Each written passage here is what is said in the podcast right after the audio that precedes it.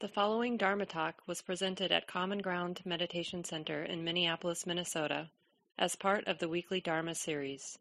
The speaker is Mark Nunberg, guiding teacher at Common Ground. Glad you were able to make it tonight with all the snow. Maybe somebody or some of the folks in the class are using the new live stream that Scott Jensen has set up for all of us, including people outside of the metro area. We'll be having small groups tonight, and for those of you who are listening at home or will be listening later, you might just consider instead of um, having small group discussion, just jotting down some of your own learnings, just taking 10 minutes or so, and just doing that reflection and taken responsibility to reflect for yourself. What have you been learning? And in particular, you know, one of the ways the Buddha um, supports, teaches in a way that supports insight and the deepening of wisdom is developing this capacity to deconstruct our experience. And it was a very powerful tool that humans somehow evolved to be able to use to abstract the world, right? to use mental image and thought to create a conceptual map. Instead of having all these details, right, I can have an abstract map of the metro area, Minneapolis and St. Paul. You know, and I've got the interstates, 694 goes north, 494 south, 94 through the middle, 35W, 35E, and I kind of know some of the suburbs and all the different, right? And that has nothing to do with reality, but it's a concept that allows me to interact with reality in a way. And one map that the Buddha used, this abstraction called the five aggregates, right? It's a way of training our mind to replace the thought, you know, me, my body, my mind, me, mine, with a different map. And that's sort of what we're learning is to destruct, uh, destruct, deconstruct what we would normally call a moment of me a moment of selfing, a moment of my experience, into body and mind. And this is a very common way. Often we do this deconstruction just with the six sense gates. So we have the body as the five physical senses, and then all the other present moment activity would then be mind. Whatever is not seeing, hearing, smelling, touching, and tasting is mental activity. And another way, in some ways more common in the Buddha's discourses is this way of deconstructing of the five aggregates. And I sent a couple um, short passages in the email today. Maybe some of you haven't had a chance to open it up, and I'll read those in a moment. Where the Buddha is talking about this other way of deconstructing. So, one of the five aggregates, and that's an interesting term, khandha, is the Pali it's like these five heaps, these five um, aggregates that together make up the sense of me or mine. And it's the activity of body, the five physical senses. And in this way of deconstructing this map, the Buddha divides the mind into four. Because the mind is a little bit, not a little bit, the mind is more seductive more subtle and seductive than bodily activity. So it's good to make it, it helps to make it less seductive to notice different facets, looking at the activity of mind from different angles. Oh, this is that aspect of mental activity that I could call perception, where the mind is recognizing a moment of contact. That's Carol. You know, I look across the room, I see the visual form, but the perceptual process, very quickly, I don't do this, right? This is just the nature of the mind is to apply a label when it recognizes that, right? So in the past, the label got associated with that mental image or that sound. You can have a or that sensation. Oh, that's that tricky knee I have, do acting up. So that pl- connecting that concept, that that label, that memory with that present moment experience, we call the perceptual process.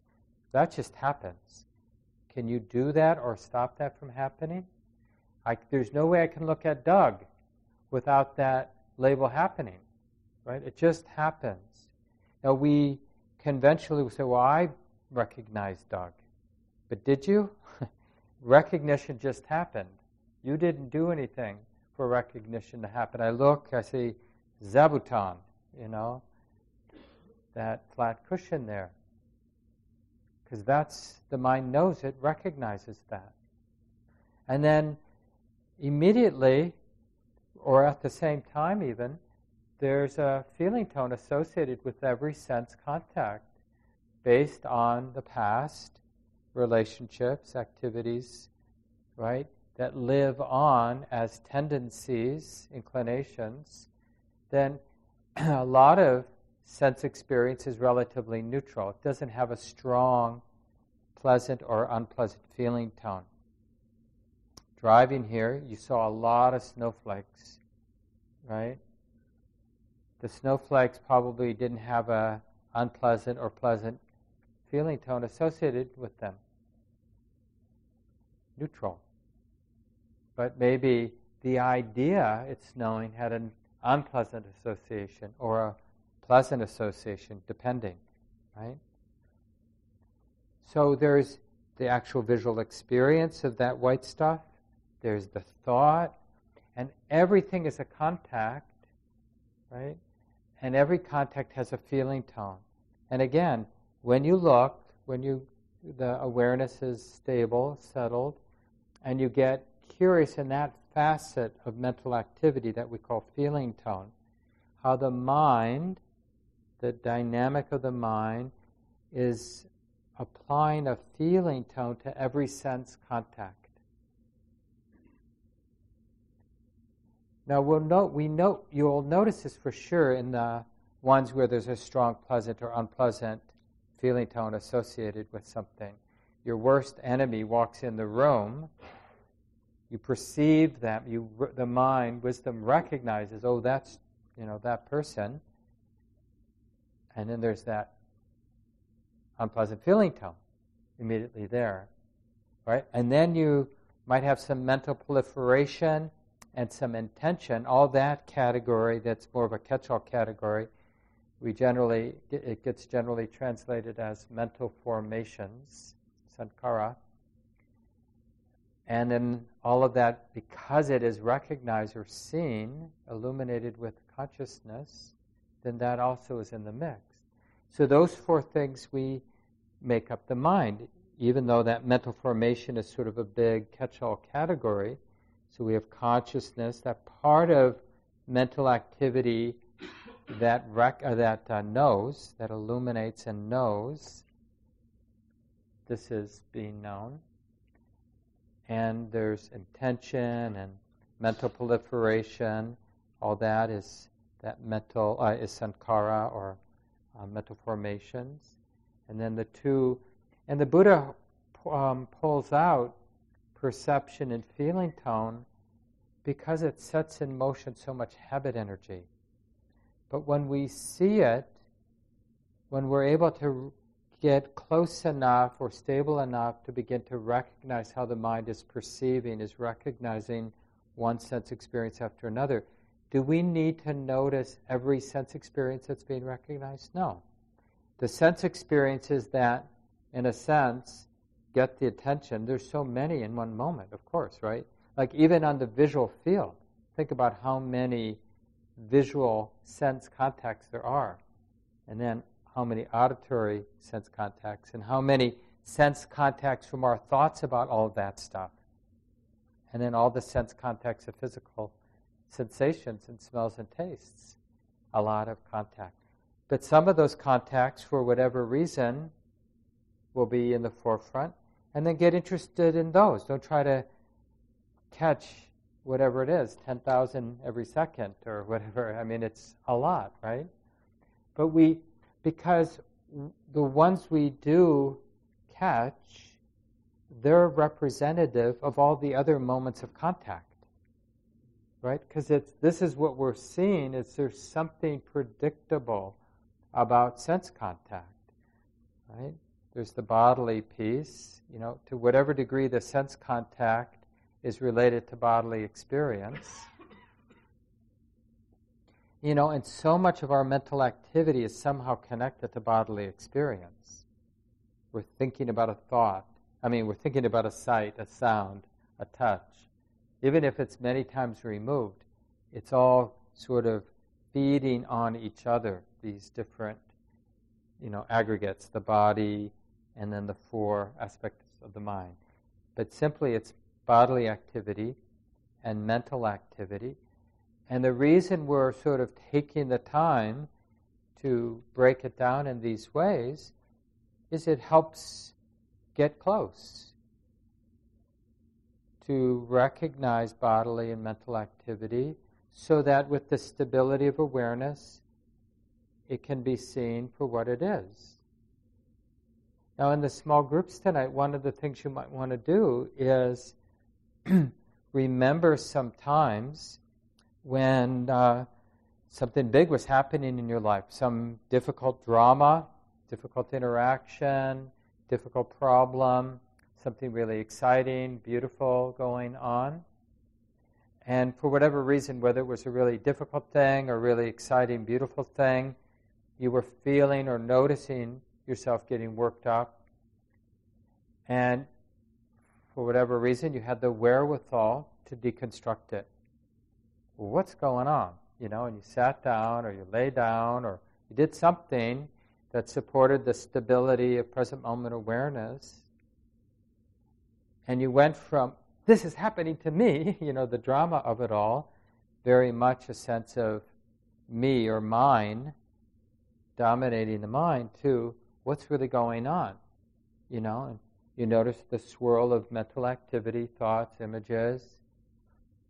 You drop down and notice there's a feeling tone. Feels like this. This is how it is in the body. The body's really tight, constricted. There's this mental activity feeding, one thought feeding, then leading into the next. You know, it has a tone, a pleasant or unpleasant tone to it. And the most obvious thing when we just settle down a little and, and have some semblance of present moment awareness is that the whole thing, the churning, the moving, right? It's a living dynamic. So anytime we're in a drama, from a superficial point of view, it's like I'm in a drama. It feels sort of, we think of it, we talk to ourselves as if it's a static truth.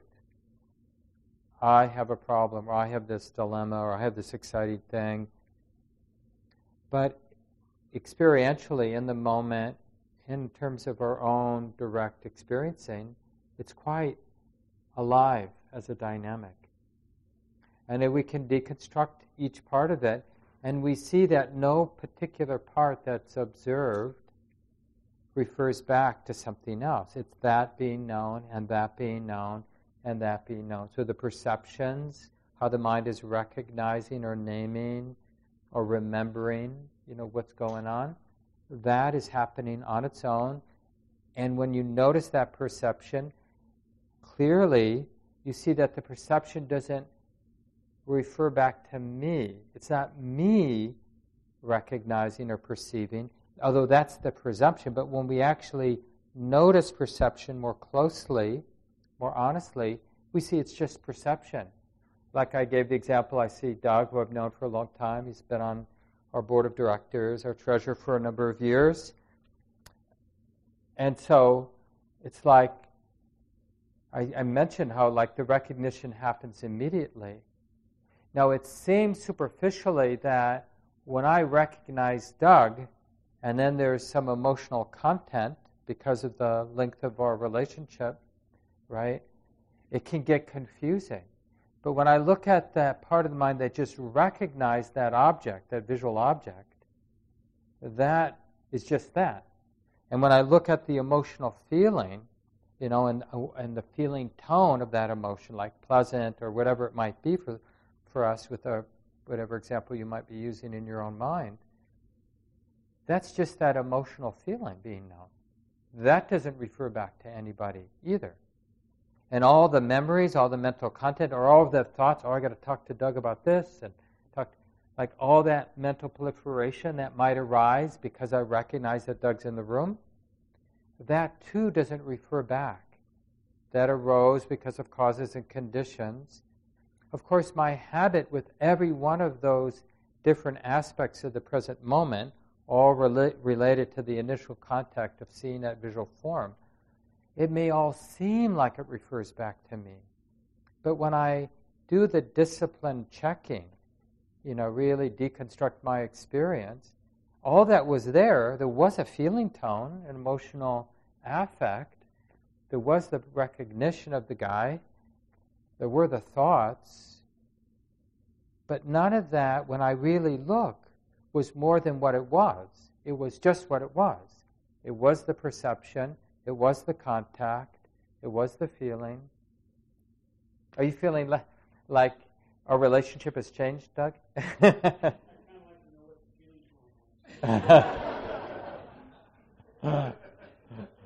it was a good feeling tone, Doug. I'm surprised you need to ask. That's a little hurtful.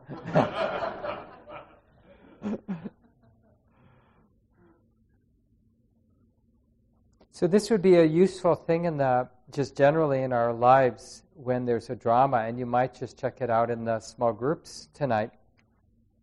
Like to think of some dramas, because you can even, you know, to think about things that are alive in our heart, you know, these exciting or difficult places, we can bring them up. I'm sure you've noticed, and regurgitate it and chew it for chew on it for a while. And so you could like bring up a drama, and then practice deconstructing it. Could be a political drama about what's going on in our country, you know, or could be a relationship drama or work drama or a dharma drama, you know, is is there rebirth or is there not rebirth? Snow shoveling drama. Exactly. So you you just bring it up and then it feels like, okay, there's this issue in my life, this drama in my life, and then deconstruct it in terms of the five aggregates. Okay, what's happening in the body? You know, in terms of seeing, hearing, smelling, tasting, touching. What's the mind recognizing? What memories ident- you know, how is the mind identifying experience, naming experience? What feeling tone? Now, the feeling tone has a bodily, energetic aspect. So the pleasantness then reverberates energetically as a sort of a visceral feeling. Same thing with the pleasantness. So, feeling tone can be an emotion too, is really this bridge between body and mind. The sort of the idea that it's pleasant, of course, is mental but how we know that it's pleasant often has a bodily rever- reverberation. And that it's all known, right? The consciousness is clearly here. But we don't do any of that. Consciousness, even, even that, even that ability to know, doesn't refer back, right? It seems like there's a knower, but when we actually look, all we can say is there's knowing. You know, that that perception was known, that that feeling tone was known, that that bodily activity was known. We can't actually find the knower. And that's the reason to bring this kind of integrity to the investigation. Now it seems it seems initially forced but I'd really encourage you to do that in the small groups and then over the next few weeks. Just do your best, you know, like sit down so you're comfortable. Okay, what, what's going on? Let me understand this as bodily and mental activity. And as I kind of deconstruct the different obvious pieces of this bodily and mental activity that is my drama right now, that is my life right now, I want to check out whether it's true what the Buddha says, which is each of these aspects of mind and body are just what they are, not more than what they are. They're just that thing being known, that event or that aspect of the present moment being known. And really let that land. So we're not trying to project or make the Dharma true. We're just trying to see, using this frame, this way of deconstructing, what we come to understand. What does the mind come to understand? So let me read uh, the quotes from the Buddha's discourses that I sent in uh, this week's email this afternoon. And uh, you might have noticed, but often when I'm reading the discourses of the Buddha, he often uses the word bhikkhu, which um, usually gets translated as monks. But really, when the Buddha is talking in this way, he really means practitioners. Practitioners, I will teach you the burden, the carrier of the burden, the taking up of the burden, and the casting off of the burden. Listen and pay close attention, I will speak. It's like a good teacher. It's like, I'm going to say something really important, students. it will behoove you to listen. And the, the practitioners responded, As you say, sir. The Blessed One said, and what and which is the burden? The five clinging aggregates, it should be said. Which five? Form, body, as a clinging aggregate, feeling tone as a clinging aggregate, perception as a clinging aggregate, fabrications or mental formations as a clinging aggregate, consciousness as a clinging aggregate, this practitioner's is called the burden. So it's very interesting, and this is often confused in the Buddhist teachings because it can sound like he's really anti life or anti the world.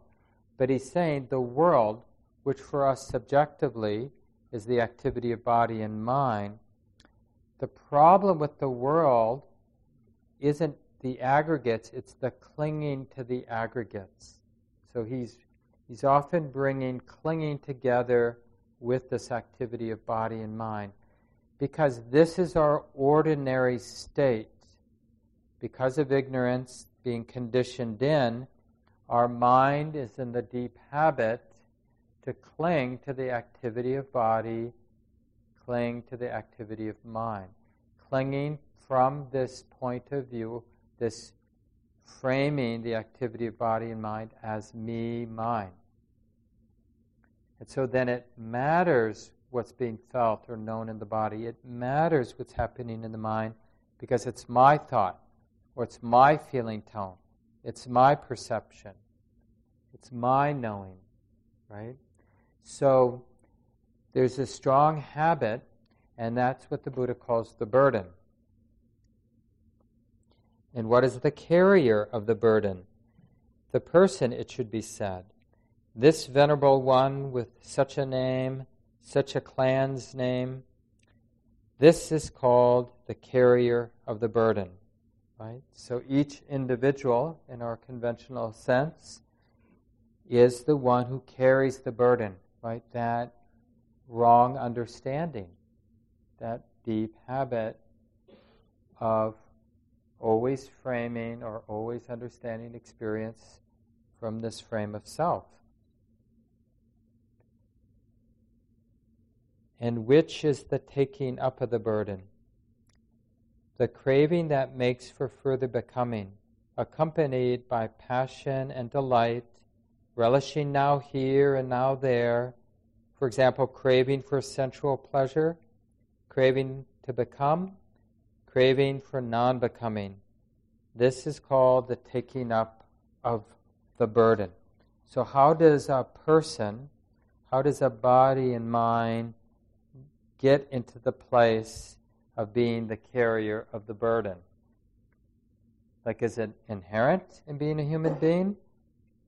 I mean, clearly not from the Buddhist teachings point of view, because there is this possibility of release, right? This is the whole point that the Buddha spent his 45 years teaching is, you know, evidently his claim and evidently replicated so many times.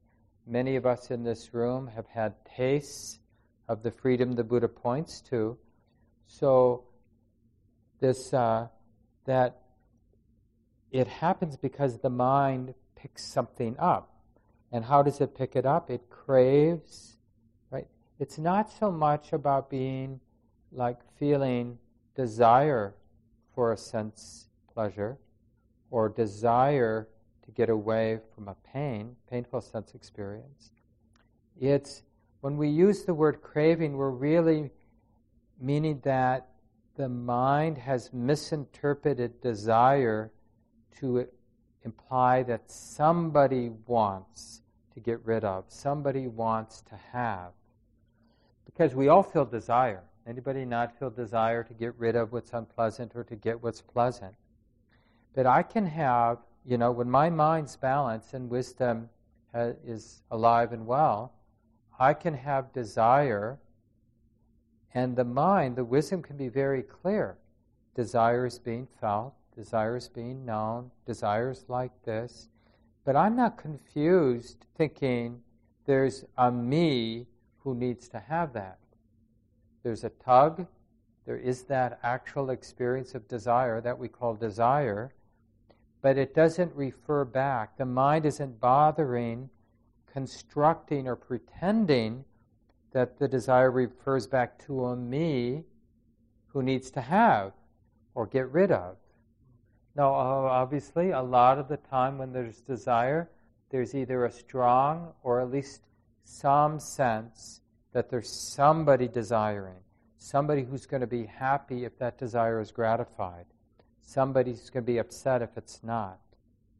It's really interesting, like when you have ice cream or whatever you like in your home, and uh, you're there, you know, in that tension, like a couple feet from the freezer, bowl in hand, totally okay. It's your ice cream, you know, and then really taking that time.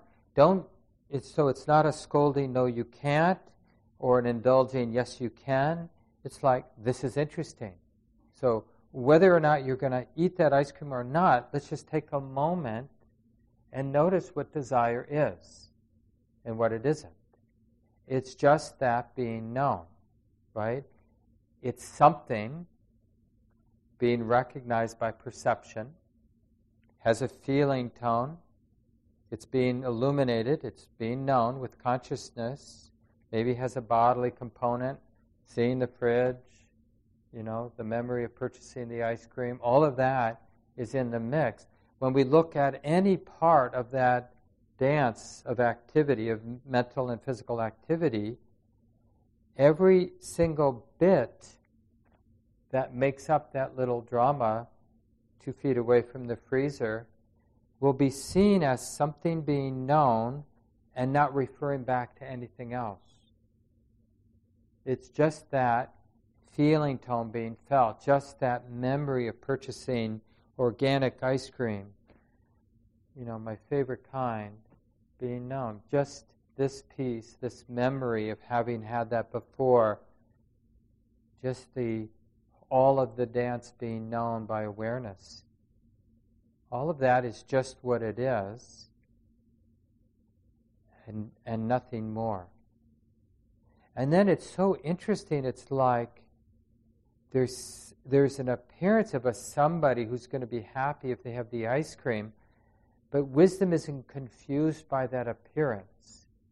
Just like an enlightened being can participate in the world where everybody imputes the Buddha is really somebody distinct, real, like there's somebody behind that, you know, image, right? But that doesn't mean the Buddha is confused by the appearance. The Buddha seemed to be very effective playing in the world of appearances. One time somebody asked the Buddha, we might have even used that discourse earlier in the course here. Um, but uh, that's a famous passage where somebody asked the Buddha, What happens to the Buddha after he dies? Does he exist? Does he not exist? Does he neither exist nor not exist? You know, there's these sort of formulas that happened at the time, at least as they recorded it. And the Buddha refused to answer because he sensed, you know, with his clarity that however he answered it, it would just make the guy more confused. So he just didn't answer. And then Ananda asked, his attendant asked him afterward, like, why did you say anything? You know, and he, the Buddha explained. And the idea is that the person doesn't even understand, like the Buddha, the person asking that question, what's going to happen to you when you die? He's presuming, like when he sees the Buddha or when he hears the Buddha, he's presuming that that is referring back to the Buddha's self, to that essential. But the Buddha is not confused. He knows that the activity of his mind and body, as brilliant maybe as it was, apparently, from the discourse, it seemed like a pretty remarkable human being. But that any of that dance of body and mind that taught for 45 years never referred back to anything. It was just nature. It was empty of a permanent soul or self, but it was as real as any of us are real, because we're exactly the same makeup. We're this activity of mind and body that doesn't refer back to anybody. So, one time, I think maybe in that case, then the Buddha says to Ananda, like, he doesn't even understand what's here now how is he going to understand what happens when the body falls apart? Right? So if you don't even know what's here now, the activity of nature, see, if we understand the activity of nature, then it's not even a relevant question what happens. Because who does it happen to?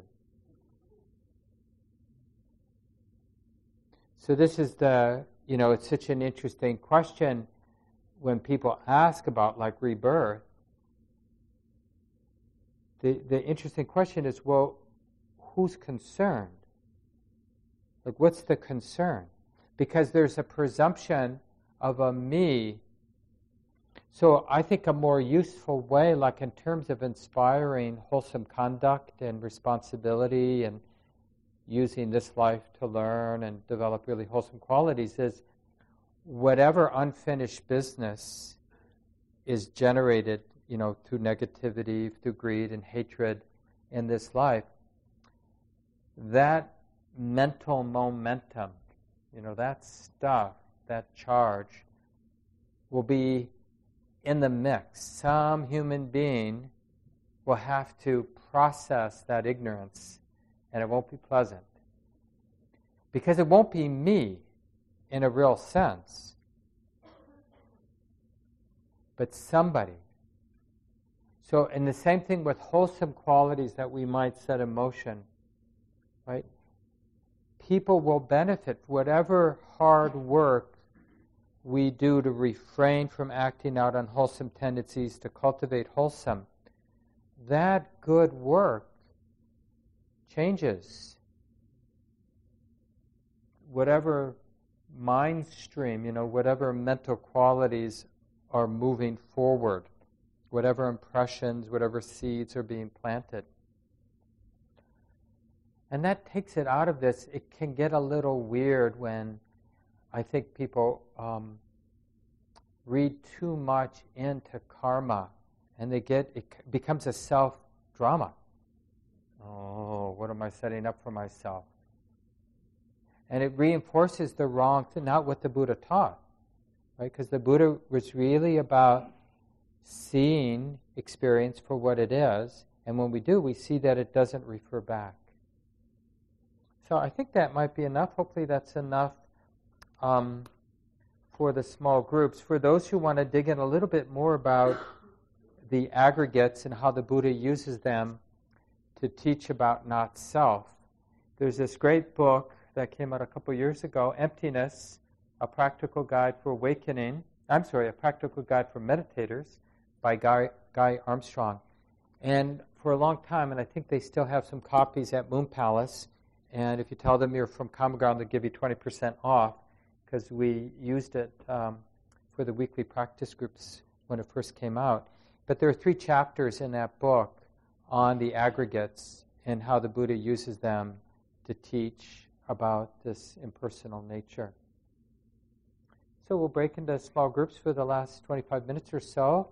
And we're just, again, looking at some big activities in our mind, in our lives, dramas, deconstructing, seeing the different elements of bodily activity, mental activity, as something being known, not referring back. And then also, you could share dramas that you just can't seem to deconstruct. And then that's even interesting to look at, like, oh, it almost feels like offensive to try to see it or feel it in an impersonal way. Like you're not doing justice to the drama or to the suffering in the drama. Like, how dare I, you know, see this as just stuff happening? So that's a nice thing to share in the small groups too. This talk, like all programs at Common Ground, is offered freely in the spirit of generosity. To learn more about Common Ground and its programs, or if you would like to donate, please visit our website www.commongroundmeditation.org. Thank you for listening.